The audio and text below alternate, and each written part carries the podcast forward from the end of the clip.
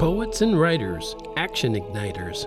It's the Rhyme and Reason Podcast, episode 216. There's a rhyme and reason for your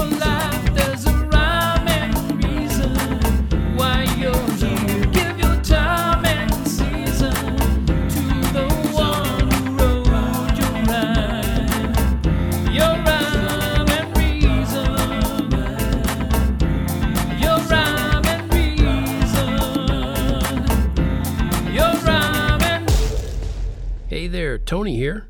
Welcome to the Rhyme and Reason Podcast, episode 216. And here's a question for you Can poets and writers be action igniters? In a word, yes. Words and music have been at the center of my life for as long as I can remember, and there's nothing more satisfying than writing a new book or poem or song and playing it for someone for the first time and getting a smile or a nod of approval.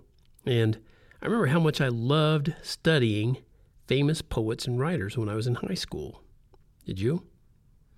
It uh, it just intrigued me to hear about their lives, some good, some not so good.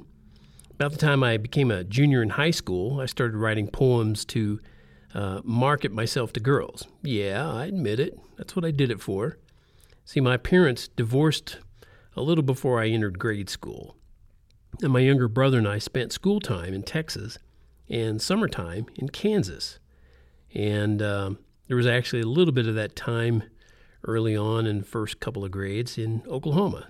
So, moving around a lot, I didn't get to play organized sports, which meant there was no chance of wooing the opposite sex with my prowess on the field of battle.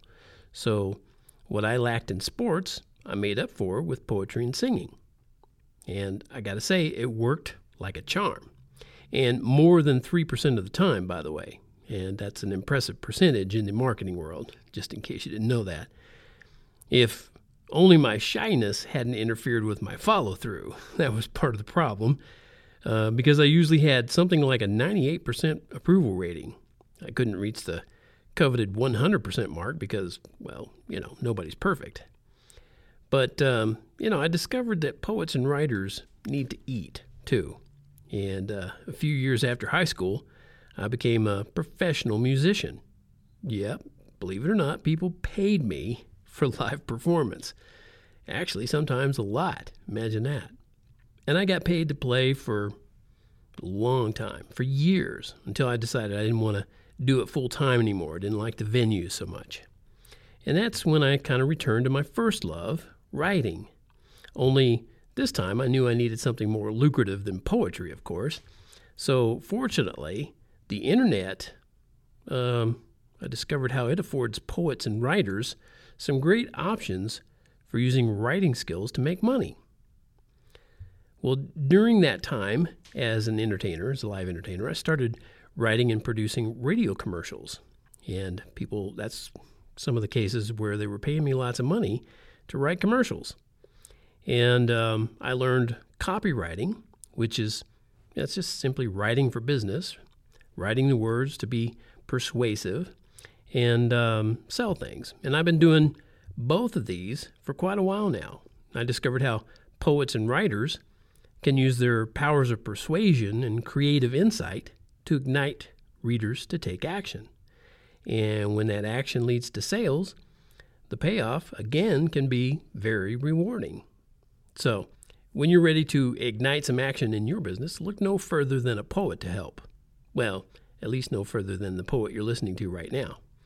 So, just get in touch with me today uh, and get started straight away. See what I did there? Get in touch today, get started straight away. Use the form on the side of my website at tonyfunderburk.com and you'll get a free audio branding book that I'm selling for $20 on Amazon. You can go to Amazon and find it there. If you'd love to if you'd love to support me, I'd love that and uh, spend 20 bucks.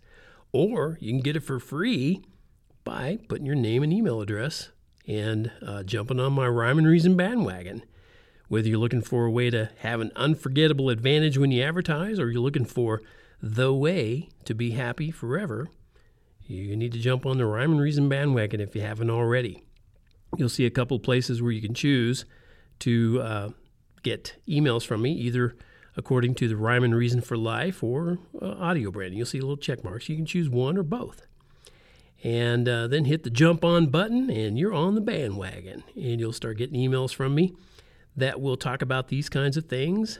And they'll talk about things like creation science and dinosaurs and, and uh, rock formations and uh, DNA and audio branding. I think you get the point, right?